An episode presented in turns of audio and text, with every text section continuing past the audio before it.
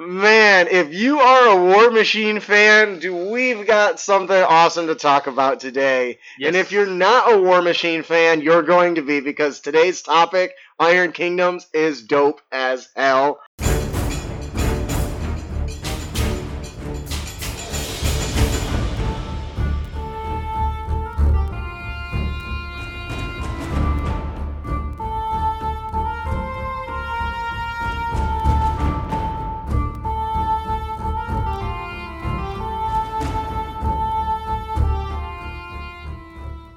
Hello and welcome, heroes, to the Crit Academy. I am your host, Justin. I'm your co-host Ian. I'm your co-host Brandon. We hope to inspire you with creative content that you can bring with you on your next adventure.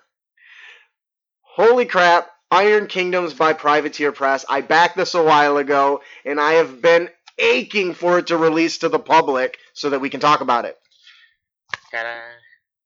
Yes, thank you for sharing that. Um, so we're going to be making our way through some of the standout features that make this setting absolutely amazing. I read through a lot of content for D&D, but this thing had my dice trembling the entire time. Understatement. Right. Brandon, do you want to go ahead and uh, introduce people? Uh, what what is uh, Iron Kingdoms? Iron Kingdoms. Uh, let's see, they're kingdoms made of iron. Uh, the lands known as the as the Iron Kingdoms have been shaped by strong faiths, the acts of the gods themselves, and centuries of conflict. They are home to proud people, uh, peoples whose identity and cultures are inextricably linked with the ground upon which they build their homes and cities. Shut up. and although they have oh, they have survived plague, famine, war, invasion, and the horrors of the claiming, Nice. Yeah. the citizens of these kingdoms and the people of the wilds that surround them know that their greatest challenges may yet lie ahead.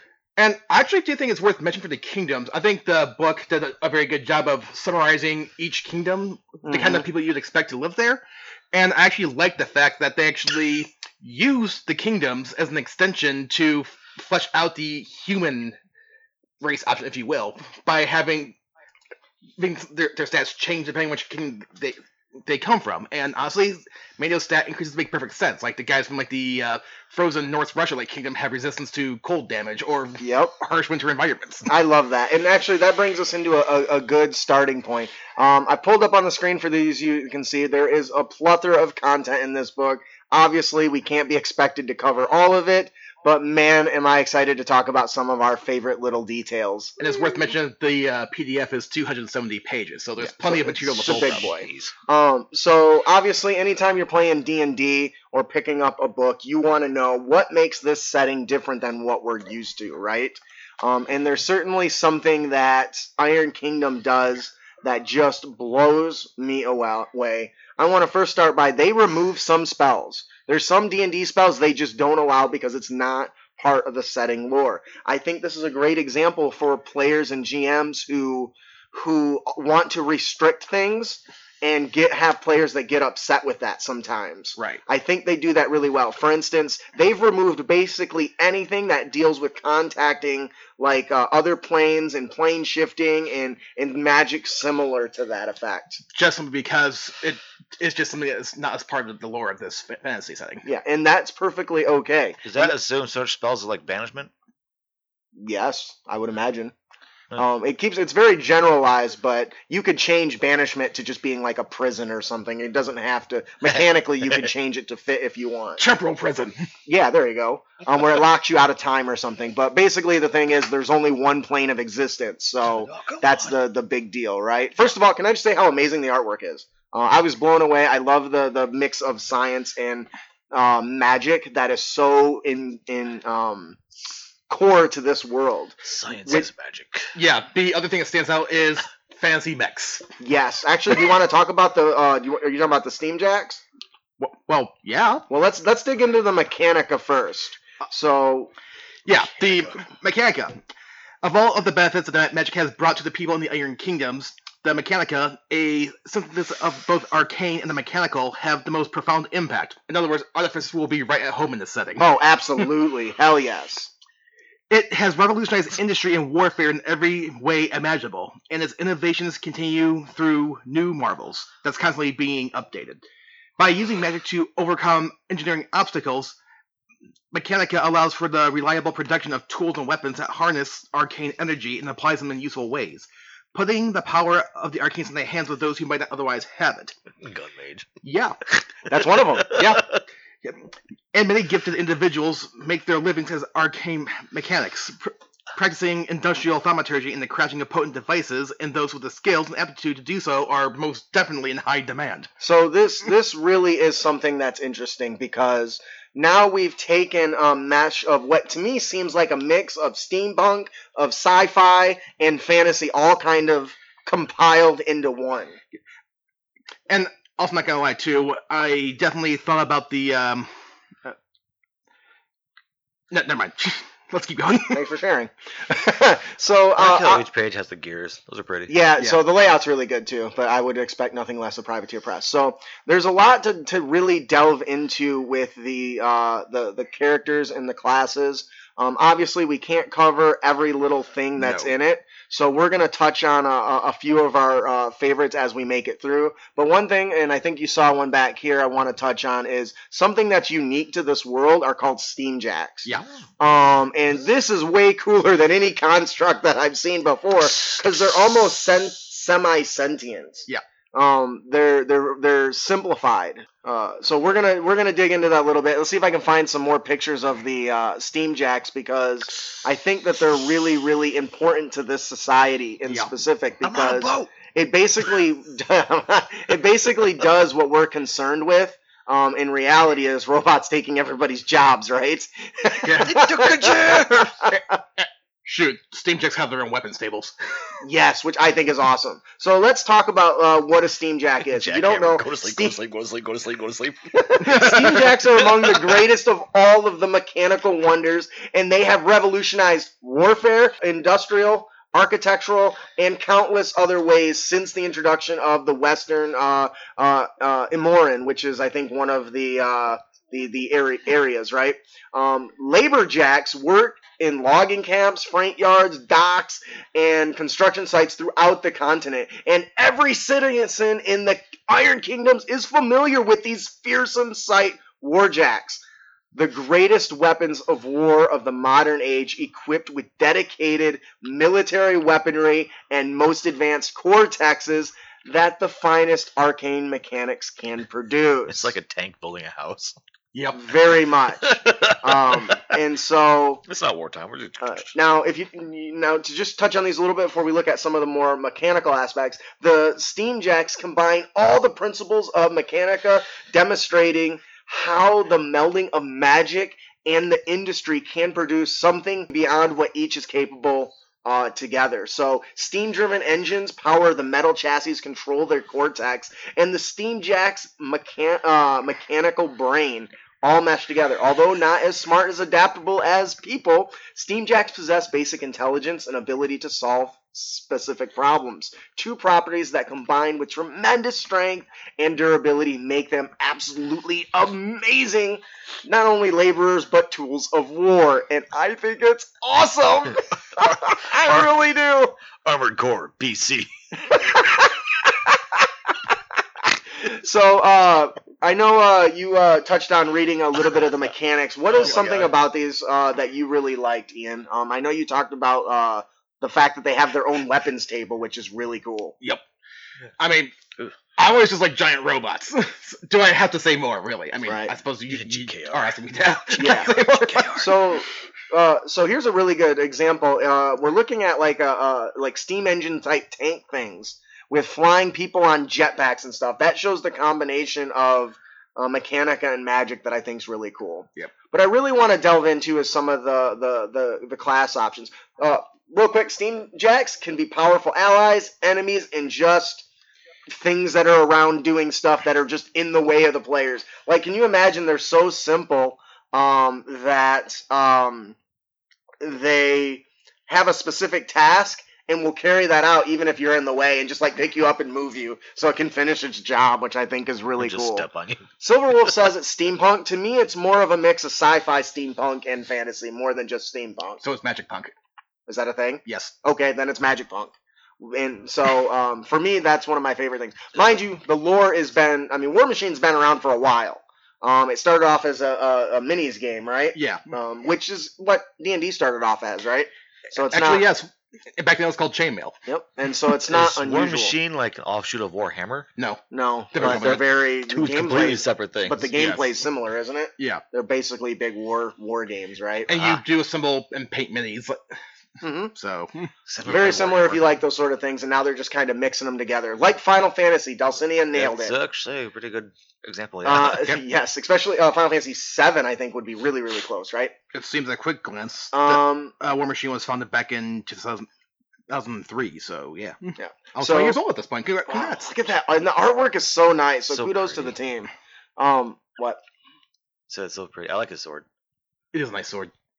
I w- yeah, that's all right. The Steam Jack one back here, Yeah, I like his friend too. the dead, the dead one. All right, so I want to. There's something that they did very. In, so every every supplement comes with races and classes and all that stuff, but Iron Kings, uh, Iron Kingdoms did something different. They added what's called essences. Brandon, do you want to tell us a little bit about essences? The Iron Kingdoms are a widely varied place, and characters' natural aptitudes determine as much about their abilities as the parents they were born to and the places they grew up in. Corks.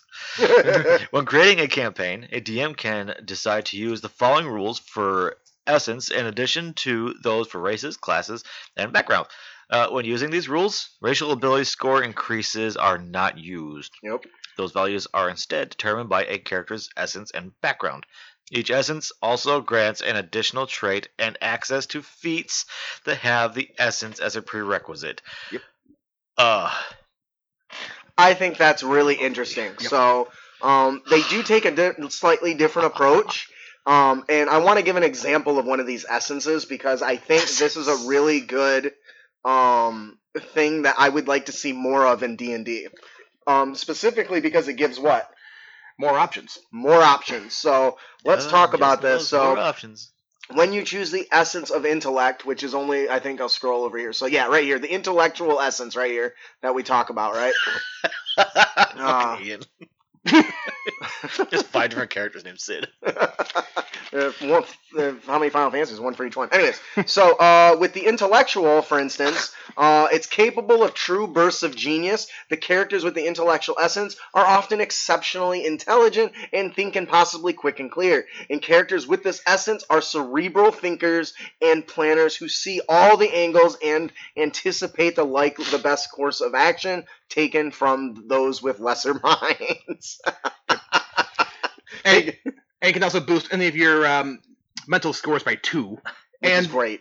and they can also ch- choose one of their, their skill or tool proficiencies and double the proficiency bonus. Yeah. And they can pick another one at level 11.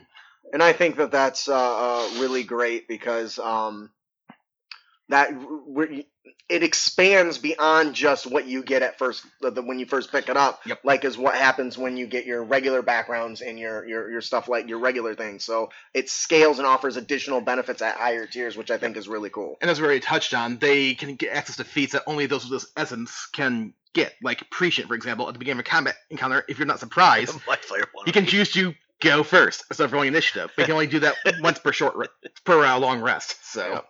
Uh, Dulcinea, no, not mind flayers, just smart people. Alchemist, maybe, uh, artificer, any smart Yep. person. That's what I think is cool about it, though. I do think it's interesting too that they split off Al- Alchemist into its own class instead of a subclass, which, Which is awesome, by Yeah, the way. yeah. I liked it. It is. Um, They use grenades. so, uh, what you, you already talked about the uh, prescient, right? Yes. Is that what it is? Uh, that, or you can pick up quick thinking. So here we're getting to where everyone that picks this potential essence doesn't necessarily get pick the same features along the way. Yep. Brandon, do you want to tell us about the quick thinking uh, intellectual essence? I can try to. Okay, we appreciate it. Ugh. No, okay. Your nimble mind enables you to act impossibly fast and take advantage of the slightest hesitation by your enemies. uh, you can take one action or bonus action at the end of another creature's turn. What the fuck? Yeah. You can't use this feature again until you finish a long rest. Okay, so you can do once. That's that's neat. And like a few other ones you can get is Battlefield Coordinator, Genius, Vigilant, but and other Essence examples you can get are like uh, Mighty, Gifted, Agile. Hmm. Yeah, there's a lot of different Yep. ones, and I think Oh, that that adds to the versatility, Oh, yeah. which is something everyone in D and D wants to see more of, right? Mm-hmm. We want more versatility, we want more options, um, and I think uh, Iron Kingdom's uh, Requiem 5e has taken those steps with their slight changes. Um, now there are a lot of essences, there are uh, a lot of uh, player options, but as we said, we're limited on time, so we're gonna go ahead and talk about races. How many essences are there? Uh, I have Like no six. idea. There's six. That means there's a seven of them. lot. Um, and each one has multiple options, right? Yeah. So um, it gives you even more.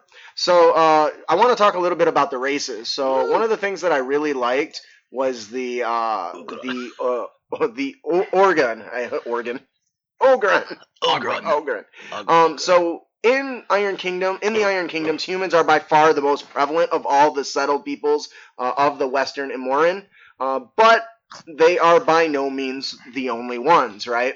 Uh, in every city, uh, from Uldenfrost uh, in the north to uh, Kadar in the sweltering isles of Blackwater in the uh, Shard Islands, a range of other races call the continent their home as well humans just are little bunnies and just popping out, you know, children like no other, right? Oh, okay. Uh, Compared to the other races, yeah. um, so the clever gob- uh, gobbers, which I think is a way cooler name than goblin, by the way. Gobbers. Gobbers. I think that's awesome. fucking Uh, gobbers. build communities in and among human cities, hulking Ogrun, uh, bellow out commands in factories and on docksides, and the savvy Rhulic dwarf uh, mercenaries and traders haggle over price and of goods and services in the streets, all while teams of urban trollkin, which is another better name than just troll, uh, uh, the trollkin um, uh, uh, patrol their communities clad in tartan and plate mail.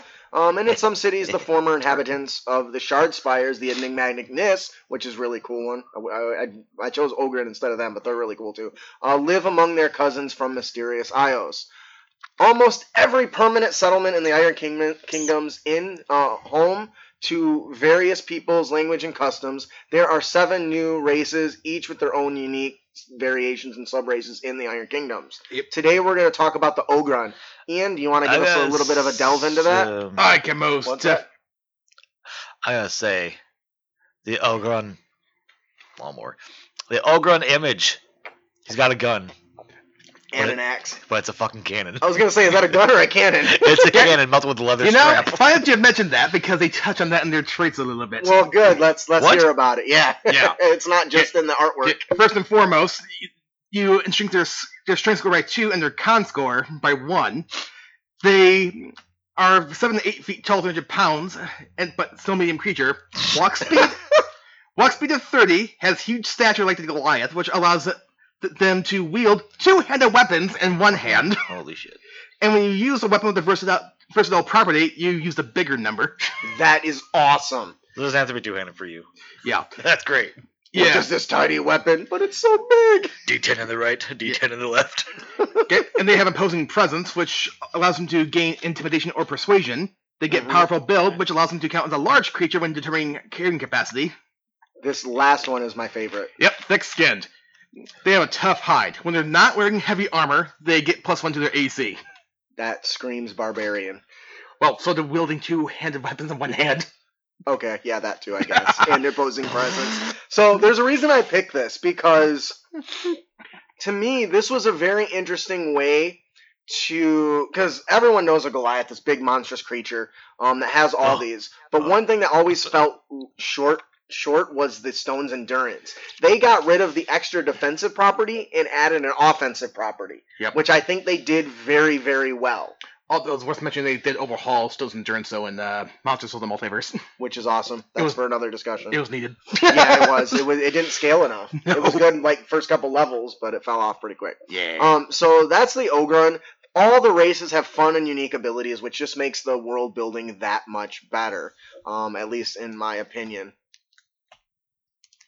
Um, all right, so um, the also we couldn't de- delve into all, all the races, but now we're going to talk about some of the classes. Ah. Um, all the standard classes exist in Iron Kingdoms, although some have you know different roles and levels of social acceptability. Yep. Um, in addition to the standard classes that are presented in the book uh, options, uh, there are several unique ones, ranging from the clever alchemist, which Ian already kind of alluded to, uh, who use simple um, reagents to produce incredible alchemic items. Warcasters, skilled in arcane uh, arcanists who can uh, bond with fusion of magic and technology.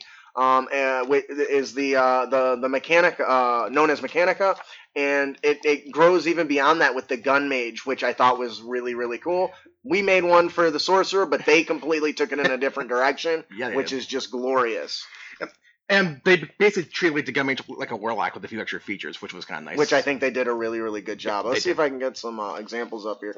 I would uh, I would like to talk a little bit about some of the classes, but Yes. um, actually let's just talk about the gun mage since you already kind of mentioned that and go in a little bit of detail with that. So then go to page 85. Um, oh, well, I'm glad you know what page it is. So scroll. I have the glossary in front of me. Oh, awesome. Eight five eight five. Um, so we'll show this up on the screen for anybody that's watching live, grenades. uh, but we'll try to treat it Yep. as. Uh, oh, what the fuck? We're talking about the gun mage here. So first of all, the artwork looks amazing. She looks like she's about to really rip somebody a new one with that hand cannon in her in her arm. Um, the gun mage is uh, pretty interesting in the fact that, um, as Ian said, it's similar to it, it's kind of almost a mix of the warlock and the fighter. Yeah. I think it's a, an interesting balance. You don't have very many spells known. You certainly don't have very many spell slots. At level 20, you have four at six levels. So they definitely uh, have some work there to do. Interesting. Um, I'm making their equipment section section two just because obviously they have a little bit more expanded firearm slots, but just looking Mm-hmm. at their armor, it's like, oh yeah. spell yeah. slots. Like Oh yeah, what? well well one example was they have like a tailored plate armor as an option here, for example. And the way that one works is instead of being a straight 18, it is actually 15 plus your dex mod. Okay, that's cool. That's interesting. Um, one thing that they do that I really like is these uh, rune shots, right? Yep. So uh, you basically get to pick two. They kind of, once again it goes back to that fighter thing. Yep. It kind of reminds me of the fighter battle master. You get here's all these little different options, and you can pick a few that you want, whether it's for accuracy, whether it's um, to increase your damage, or to uh, uh, one of my favorites is called the Heart Stopper. uh, which basically says this deadly arcane power uh, of this rune uh, etched bullet is intended to bring a swift end um, to your target.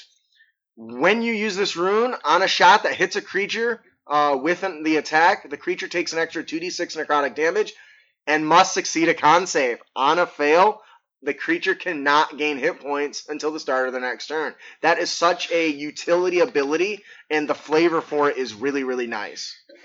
So, uh, was there anything else that you really liked? Uh, anything that jumps out at you, Brandon, about the uh, gun mage? I'm looking at uh the rune shot silencer. Ooh, Okay. Trick shot. Uh, Trick shot or You- silencer? Pick one. I'll motherfucker, I'll, I'll do silencer. Uh, you completely muffle the sound of your shot, and your firearm produces no sound when it discharges. When you use this rune shot and uh, hit a creature with an attack, that creature cannot shout or speak until the uh, start of the, your, your next turn. That sounds That's- cool. That's great against magic users. I really like oh, you got some semantics? No, you don't. Psych. so that shows the versatility of this this class. But once again, you're very limited on how many of the, these you can shoot. Um, but you can, in fact, get them back on a short rest, which is following the warlock trend that Ian was talking about. And it is worth mentioning too that many of the uh, classes that use firearms only have one shot, but Mhm. some of you that might do get multi attacks as they level up. Some, not all, but right. considering how beefy some of the firearms are on here, though, I don't exactly blame them. Right, right, right. um, I do think that the uh, the fighting style is really cool because it we have the traditional defense one, but the other two, the keen shot and pistol dueling, are unique to the, the to this book's fighting styles, which is really really good. Yeah. Look at Cid. Cid is in the book. What page is that? 93. Let's go to the 93. Somebody was talking about Final Fantasy and Cid earlier. Apparently, he's in this book.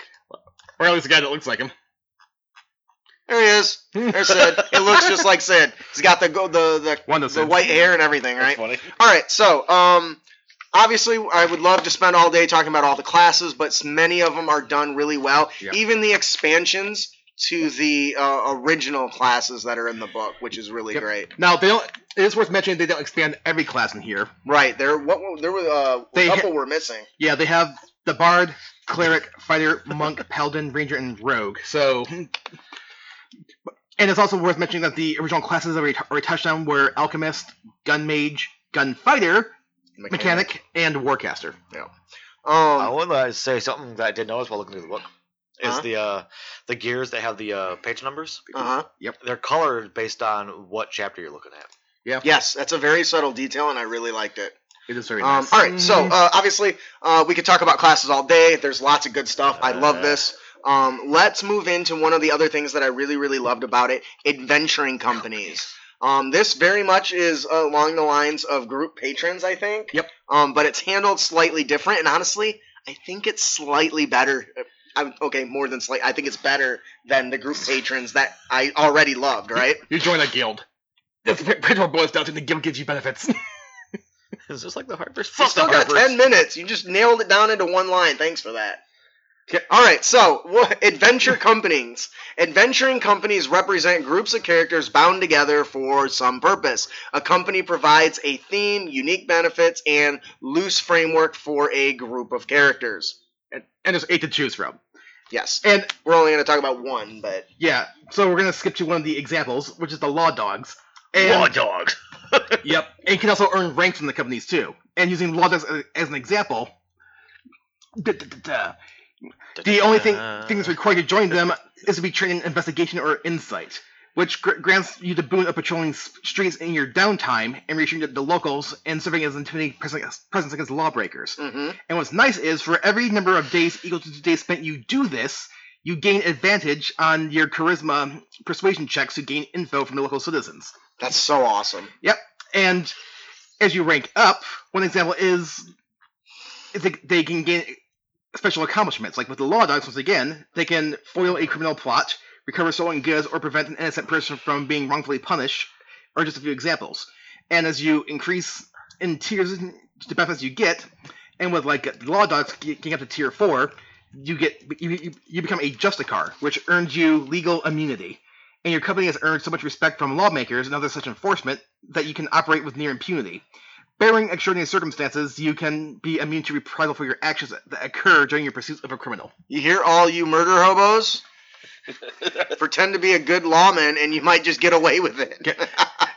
Although to be fair, it is worth pointing out that you have to earn the right yes. to do it. And, oh, so that I'm glad you talked on that because that to me that's important. It actually has progressive scales and goals you have to achieve in that adventuring group to move forward to gain those benefits. yes. I think this is amazing motivations for the players and hooks for the dungeon master. Yeah. I think it's just amazing. What do you think, Brandon? I think it sounds awesome. A man, a few words. Yeah, I'm specifically looking for the page that this stuff is on. yeah. and The it's right there. What? Oh, I just totally skipped back. Whatever. Anyways, um, so I think it's really, really cool. Um, it goes up to multiple tiers, um, which means this could go from low level game all the way to high level game. These mechanics are um, uh, applicable, which I think is really, really great. And I totally want to be a Justicar, which is awesome. Um, all right, so um, the the next thing I want to talk about, excuse me, is, the last thing we're going to talk about is rune plates and capacitors. Um, I think this is really, really. Oh, there it is. you meet a dragonborn police officer. What color is he? Copper. oh my god. I'm done. I cannot believe you, Ian. It was a quote from a group. Get get out right now. Get out. Opera. Uh, all right, so I want to talk a little bit, uh, lastly, about rune plates and capacitors. Now, rune plates are the uh, uh, on the surface uh, uh, of magical runic. It's basically a magic runic formula that are uh, you know inscribed on something, right? They are created from rare, magically attuned materials that can harness powerful arcane energies. Mechanica runes are the magical formula inscribed on the rune plates themselves. These runes transform magical energy, uh, uh, charging the rune plate onto a specific or into a specific arcane effect. Each rune is a true expression of the arcane mechanics craft, and the inscription of different runes upon powerful rune plates allows almost unlimited combinations of magical arcane effects. What does that sound like to you guys? Artificer infusions. That's close. I don't know. Magic item. I was I got fucking copper stuck Yes. in my head. All right. Yes. They are basically allowing you to mix and match effects to create unique combinations to, in my opinion, further optimize your character to do a specific thing that you want. It's allowing you to make your own magic item. As That's basically what it is. Yep. But it's not just you go craft this flame sword. It's I want to grab this, I want to grab this, I want to grab this, and I'm going to put it all together and get a magic item. I hope to God nothing bad happens. Ooh, like they used to do in the earlier editions. Yes. Yes. I Um, feel like I'm that, still yeah. sorry about that. Years later. Yeah, that's fine. So, uh, for example, um, uh, the electricianer, the electrocutioner uh, rune basically adds electrical uh, uh, damage to a weapon attack, right? Yep. Melee or range. Now they do have charges uh, when you combine them with uh, the depending on the capacitor is what determines how many charges the magical item will have. Mhm. So there are rarer versions of each of the the the, the runes, right? And then you have the um, the uh, or the capacitors, and then you have the rune plates, like Quicken Armor, for instance. As a bonus action, you can expend two charges. You need an item with a high enough capacitor to hold that. Some of them have one, some of them have more. Um, and the capacitors activate uh, the, to activate the rune to drastically improve your reflexes. So for one minute, you can dash action and or disengage as a bonus action. So Yeah, a yeah. character doesn't have access to cunning action and might want like a grappler. This is something a grappler would take. Oh, yeah. Because you're limited when you grapple somebody how far you can move. Mhm. So picking up a combination of a capacitor to do electrical damage and uh, a, a rune to do quickening basically allows you to build a fast running grappler who's not limited like others. And I think that that's fantastic. It just makes me think of like when Vegeta grabs Goku and he's running and just slams him to the ground. It's and like drags it just him. drags them through the rocks. um, and that's just a, a a fraction of what this book contains. Oh yeah. Um, I wish I could talk about it more, uh, but we are running out of time. And that uh, so much information, only so much time. Yeah. Um, overall, what are your guys' general thoughts on this? Hand me that book. I think this will be a fun game to play in, using the setting and using the supplement. What about you, B? It sounds like it'd be so much fun. Uh, as a DM, uh, sure. Uh, You're not sure? I'm not sure. As a player, I'd fucking love to because I want to have my own uh, mech. I I grew up watching Gundam Wing. That's my my, my Oh thing. man, it's been so so long. Uh, they got their own variation variation of the Gun Mage. Mm-hmm. Yeah. I love it. It really blew me away. I think I'm the only person who like, like the anime Knights and Magic. That's an anime. I've seen Magic Knight Rayearth. Okay, I've seen Escaflowne. Eska who? Escaflowne. Escaflowne. Where'd he fly to? Who's that? 90s anime where they basically basically pilot giant suits of armor, which are basically magic mechs. Uh, so, uh, the Iron Kingdom's Requiem 5e is honestly everything that you need to delve into the award-winning world of Iron Kingdoms. It combines the fantastic setting with the newest edition of Dungeons and Dragons 5th edition, and they really did a good job. A very good blow job. it up. They nailed it. They really did. Um, They are so pretty. And Oh. I'd be lying if I didn't say I haven't been pulling from this for our Planeswalker campaign. dun, dun, dun. Anyways, uh, I think that that'll pretty much do it for uh, Iron Kingdom's uh, Requiem. There is a, uh, uh, a link in the show notes you can check out. Um, if you do consider picking it up, please consider using our link. We do get an affili- a small affiliate commission from that, so it does help support the show. As you probably have noticed, the video quality is a thousand times better. We did get a new camera, so I want to take a moment to thank everyone who purchased our content, who supports us on Patreon. You really are. There's a big transformation of all this coming, so I'm really excited. Oh yeah. Yeah, it's, Uh, we're gonna we're yeah, gonna stop that- looking like a bunch of nerds in a basement. Well, we're still going to be a bunch of nerds. so I'm really excited for that. U Anyways, T T U T. Oh, okay. all right. It's so the to-do list. let's uh, let's let's move on.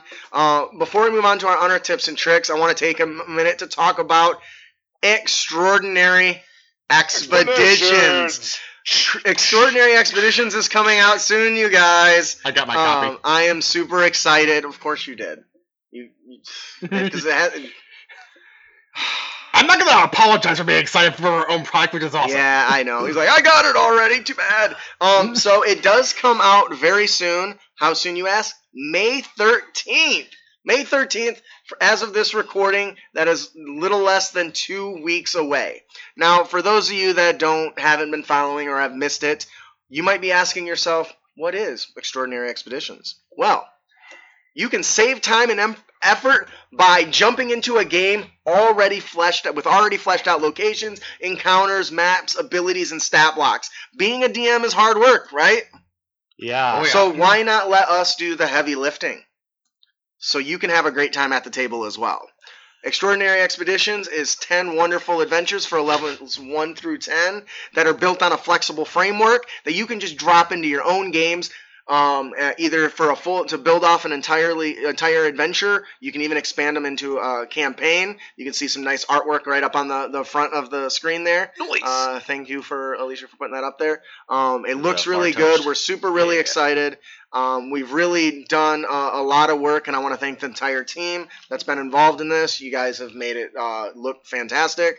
I'm excited for it. If you have not, if you did not back it and you missed out, please consider picking it up. I promise it'll save you a lot of work. And no matter what decision your players make, if they, they you set that perfect trap for them to follow the pillowing billow of smoke in the east, and they go to the west, you just pop open this book, read the first couple uh, sec- uh, short segments, barely even need any reading, and you're good to go. They won't even know. It will make sure Jason Voorhees himself delivers it. Who? Jason Voorhees, Who? the villain from Friday the Thirteenth, because it's released. I didn't on- know he had a last name. it's released on Friday the Thirteenth. I'm looking at my calendar. May Thirteenth is a Friday. Wow, that sounds horrible. All right, uh, that'll do it. Um, let us Uh, move that's on to our Unearthed tips and tricks. Yeah. And now, what you've all been waiting for our Unearthed Tips and Tricks segment, where we bring you new and reusable material for both players and DMs. Obviously, I've been making a hard effort to tie our monsters into the topic if I can. Oh yeah. or a particular theme. So today we're going to be talking about the Apprentice Gunslinger. That's nice. All right, so the Apprentice Gunslinger. We're going to start with the origin stat block of the Bugbear. We're going to drop its uh its shield, so a minus two to AC. We're going to lose the Brute feature, the Morning Star, the Javelin, and the Surprise Attack. Oh no, we're getting rid of the Surprise Attack. Oh no, but wait, there's some way you made it What better. is what is the first new feature we're going to give it, Brandon? Uh, something called focus points. The That's gunslinger has three focus points. It regains all spent focus points when it finishes a short or long rest. But what are focus points? Is that are those like sorcery? Why points? don't you read the the next feature and find out? Okay. Uh, aimed shot. The gunslinger can spend one focus point before it makes an attack to gain advantage on the attack roll. Because he's taking aim. Get it? Yeah, I got it. uh, I hope. Are you asking them? Well, I was looking at the camera. I forget their slides, so they don't really see me looking at them. um, we're also gonna give it another ability, um, Black Powder Backfire. The gunslinger can spend one focus point to take the disengage, dodge, or hide action as a bonus action. That's awesome.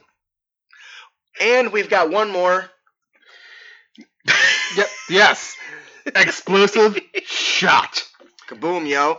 When making a pistol attack, it can spend one focus. Hit or miss, the shot explodes. The target and each creature within 5 feet of it must succeed on the Dex save or take 1d6 fire damage. That's Oh, cool. there's our DPS. Yeah, look at you. Fucking, the fucking melee attack. Kaboom! All right, so let's talk about its new uh, weapon attacks. Pistol Whip is a melee attack that hits for 1d6 plus 2 bludgeoning. Uh, you, you got to be able to pistol whip some punks. No, pistol will do that. And just of like course, Big it- video. It's also going to be a ranged attack that has a range of 30 to 90 feet with a 1d10 plus 2 piercing. Brandon, we gave it one last ability. What is this? Bl- belo- you all know we love reactions. So I think you're going to like this one. Uh, quick draw. At the start of the round, the gunslinger can use its reaction to make two attacks with its pistol. Oh, Oh damn. Yes, so that's awesome. Uh, there you can see the beautiful artwork for the layout for the one uh, we've already put this up and released. It's ready to release for our patrons. Uh, they get full lore, stat block, and some beautiful art. Wow, that she's busty. I didn't realize that. So when it much was- talent. Right. um, I didn't I'm realize that. surprised you of all people didn't notice that. I wasn't. I was. Yeah, she's a anyways, redhead. anyway, so what do you guys think about this th- this uh, NPC, this monster? That actually sounds uh, fun. Yeah. I- Yeah, I really like the uh, the quick draw. So um, making attacks as a quick draw is the reason we got rid of the surprise feature. Yep. Um, so, anyways, uh, it's pretty straightforward. Blow some brains out with your character. It's going to be a lot of She needs a fun. new job. Yeah, she does. she needs a new job. All right. Uh, anything you guys uh, specifically can see this being used for? Pirates. They don't have to be in a Caribbean. Nope.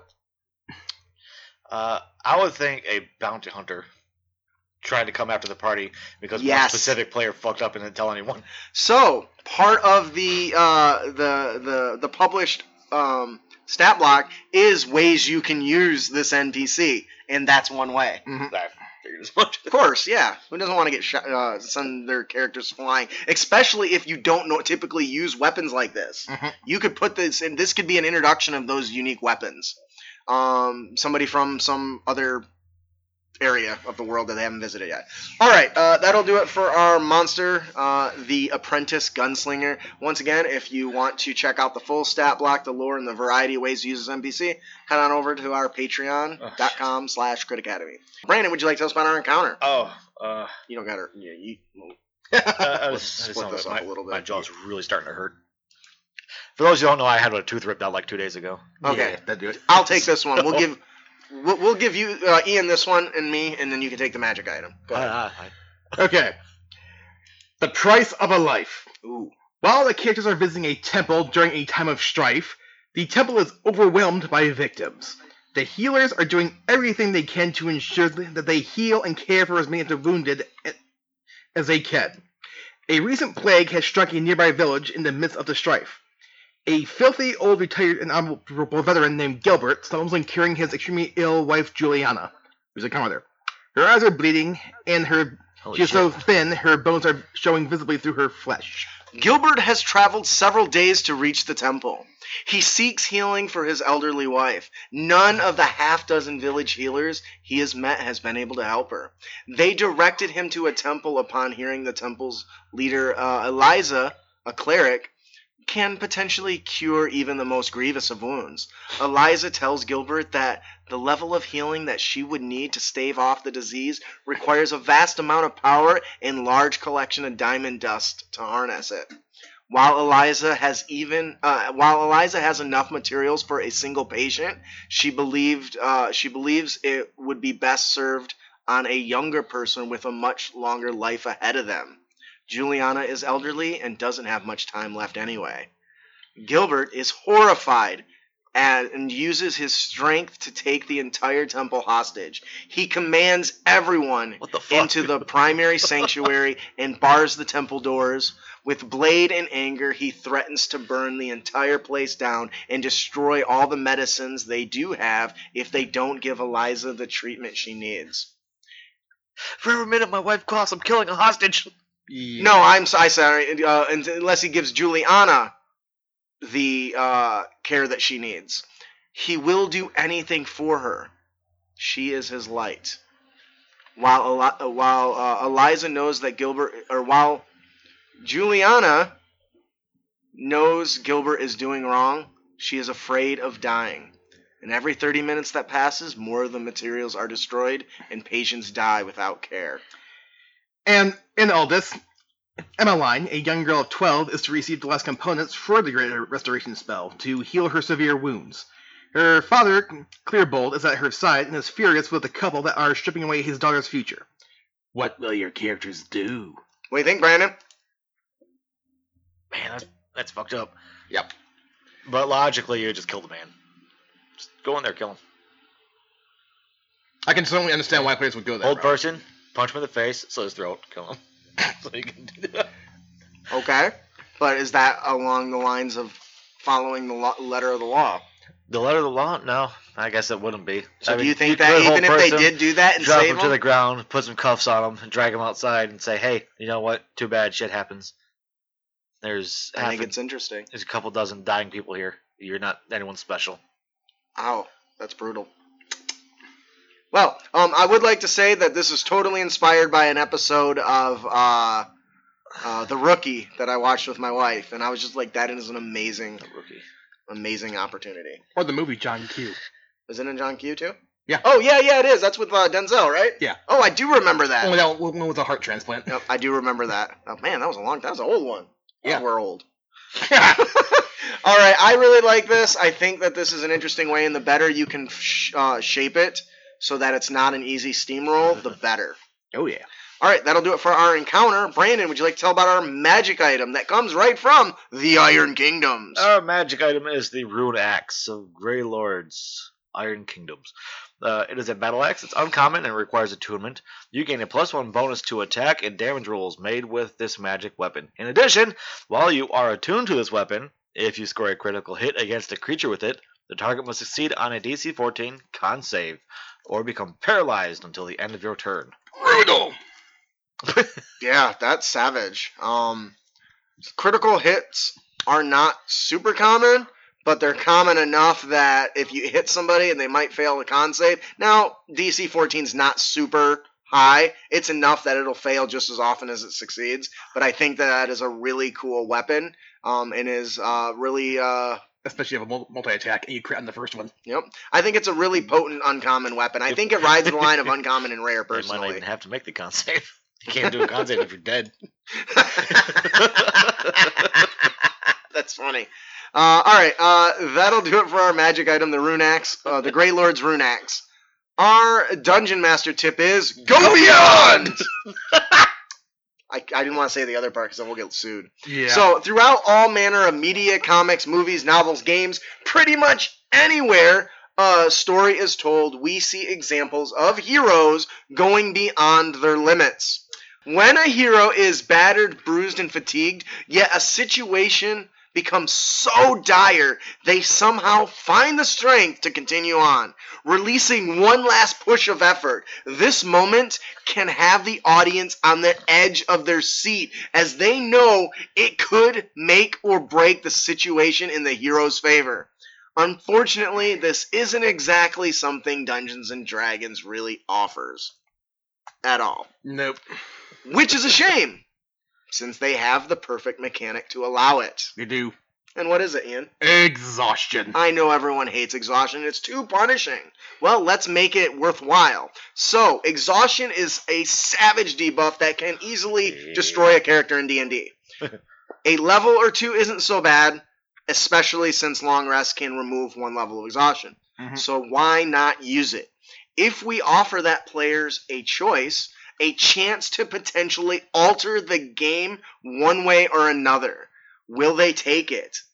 What we are suggesting is allowing a character to uh, recover a single use of an expended feature or a spell slot level uh, level up to their proficiency bonus that would otherwise be unavailable to them. We give them the option to go beyond.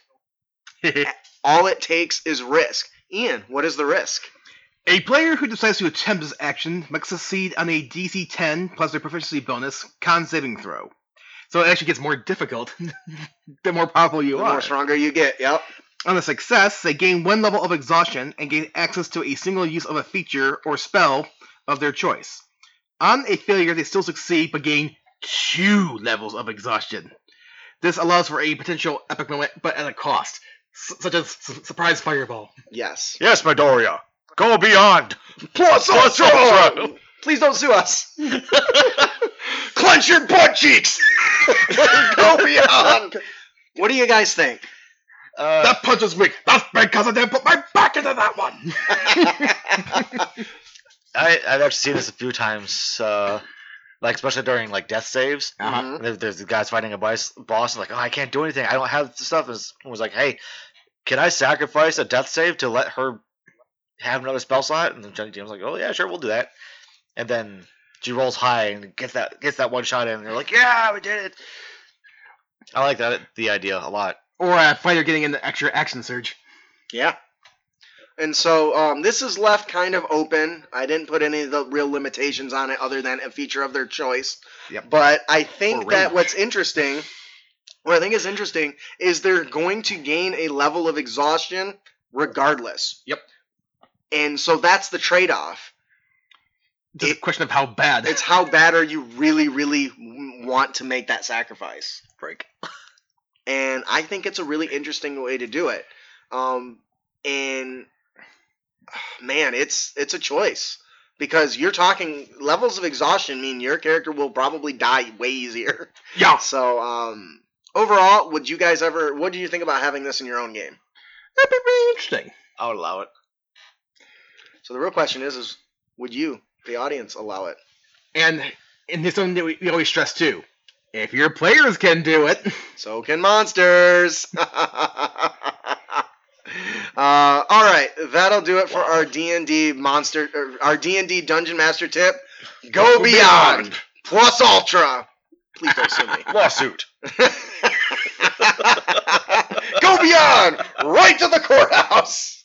All right, our player tip of the podcast is Don't be a dick. and you can avoid dickitude Delete with it. the laser grinder. Brandon, or more accurately, be one with this one. Brandon, would you like to get us started on this? Uh, when a character, when characters are surrounded by a contingent of enemies, or even a single big bad, it's easy to want to simply deal as much damage as possible. This isn't always the best option. That's true. Sometimes better tactics make the difference in a in victory. Here is a powerful combo that uh, can turn the tide in your favor, or just give you a safety blanket against potential threats. The core of this combo is two potential spells, Plant Growth and Sickening Radiance, that serve two very different purposes. Together, however, they become a laser grinder for a single big bad or many minions. How does that work? Well, plant growth allows the caster to fill a 100 foot radius with thick and overgrown plants. This makes movement very difficult, costing 4 feet of movement for every foot it moves. Looking at the 30 foot uh, standard movement, well, they're basically only going to be moving 5 feet or 1 square. Oh, no. That is not much movement. An enemy can't reach you to do damage unless they specialize in ranged combat. In either case, the spell is already detrimental in combat. And it does not require concentration. And here's how we make it way worse. Bring in the sickening radiance. If you don't know, Sickening Radiance allows the caster to cause a burst of light to spread in a 30 foot sphere, radius sphere, centered on a point within range. Guess where that point is? As you can imagine, casting a spell that forces a constitution save that deals 4d10 lightning damage on a creature that can pretty much only move 5 feet per turn is going to be devastating. But it does get even worse. Failing the saving throw also adds one level of exhaustion to the creature. So not only is each level devastating, but they are not not only is each level devastating, but if they can't escape by turn six, they just die. Doesn't matter how much health they have. Um, this spell does not require concentration and lasts 10 minutes, so have fun pissing off your GM It- with this one. It does require concentration. Which one? Uh, sickening radiance. Are you sure? Yeah. Well, now I'm devastated because I was certain it didn't. But anyway, it doesn't change that this is awesome. So uh, don't be res- surprised if they use it against you later down the road. But it's still destro- bad combo. Oh, the does the does the overgrowth does the uh, plant growth not require concentration? That's what you said. You said the other one did, so. Yeah. Okay. Uh, anyways, what do you guys think? You're a dick. And there's other spells that can work just fine aside from sickening radiance, but yeah, and it's well, a the four- ex- the goal is the exhaustion, right? yeah, and it's a level four, four spell. So So you can get it relatively Th- th- early. This is like playing Magic the Gathering with sliver decks. this this kind of reminds me of the old trick of uh casting spike growth, then grappling somebody, then dragging them through it. Oh, nice. because they take damage for every five feet they move through the spike growth, Mhm. and force movement counts for that. So running in in a circle around the oh, spike growth. Oh goodness. that is devastating. Yes. We are terrible, terrible people. Oh goodness. Um honestly, I would love it if my players would pull something like this off. It does take a bit of teamwork. Um though there are ways to get access to both of these, I'd imagine. Yep. Um but uh yeah, yeah. sickening radiance. That'll that'll that'll screw you up. Uh you guys got anything to add to this? It's gonna hurt somebody a lot. I like it a lot. All right. You Uh, should do spike growth over top of the plant growth. uh, I don't see why not. But Spike Growth's got a much smaller area, but you'd have to center it on the character. But I don't see why you wouldn't. That's certainly uh, a lot of different uh, uh, effects on a group of enemies, Oh which yeah. is great. So uh, Garwin says works even better if the barbarian and fighter are positioned on either side of the guy and is forced to move through um, something. Ask him keep so much pushing them spike back growth and one. Ah, just push them back and forth so they can't get away. like a ping pong ball. All right, that'll do it for our player tip of the podcast. Don't, be a dick. And you can avoid dickitude By being a dick. by not using laser grinder. Alrighty, what a, a really uh, a great episode. I really enjoyed our Iron Kingdoms topic. Yep. Hopefully, uh, you guys enjoyed all the honor tips and tricks. Um, as always, we have fun fat loots to give away. Um, this week we are giving away Unearthed Adventures Volume Three by the Crit Academy. That's us. Those That's guys are dicks. So if you don't know, Those guys are assholes. Why would I support so fun, fast, and frivolous. Each of these adventures uh, provide you uh, provides everything you need to play a one-shot games of D&D with little to zero prep. You get six fully fleshed out adventures that are formatted to jam right into your game. Plus, the tools you need to easily tweak them if you want to make them your own, which is great. Always. With 5th edition rule sets readily available online, you can use this module to play with all your friends around the world with minimum prep or even purchasing power, I guess. Yep. Who is our winner today, Brandon? Lion Storm 13. That's so awesome of a name.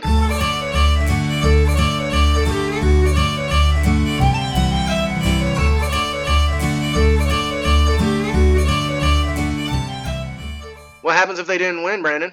Oh, well, that's too fucking bad, isn't it? you can go to critacademy.com uh, and you can follow us uh, there on all of our social media. And uh, as long as you're, you know, subscribed to us, you get a chance to get your name pulled, and you can get free shit. Yes. Um, we have a very special giveaway coming up very soon. Let me guess, does it Um, have anything to do with Our releasing product. an adventure? Ex- an How about extraordinary, an extraordinary expedition? extraordinary It does. And it might even be let's get physical, physical. A physical copy. Yes, come and What join us fuck? next week. Uh, watch us live uh, and on the week uh, or the Sunday of May eighth. Uh, we will be picking a winner from the live chat to The live to chat. ship a complimentary physical copy of our book that releases on May thirteenth. Make that- Extraordinary let's Make that clear. Uh, live chat. Yeah. You have to be there to get it. Yep. Yep. All right. Uh, that'll do it. If you enjoyed the show um, and you want to support us, please visit critacademy.com, follow us on social media, and leave us a review. Um, if you really want to uh, even go and be above and beyond, consider becoming a Patreon. Um, all the, the, the, the money that we raise in Patreon is what helps keep all this stuff running and allows us to get better equipment. I just replaced his uh, mic. We got a new camera, and we have some fun stuff coming up Go beyond. and we need we need uh, uh we need support for our small business to do that. we need So, support to look better. Yeah, we all look like trash. Gonna be honest. Thanks, Guyfer. My hair's like falling out, so I got to keep wearing a hat, which looks like trash. So I bet your hair's falling out because of this fucking show. probably. uh, all right, with that, uh, I think we're ready to shoot out of Uh, here. That's funny. I am your host, Justin. I'm your co-host Ian. I'm your co-host Brandon. Thanks for listening. Keep your blade sharp and spells prepared, heroes.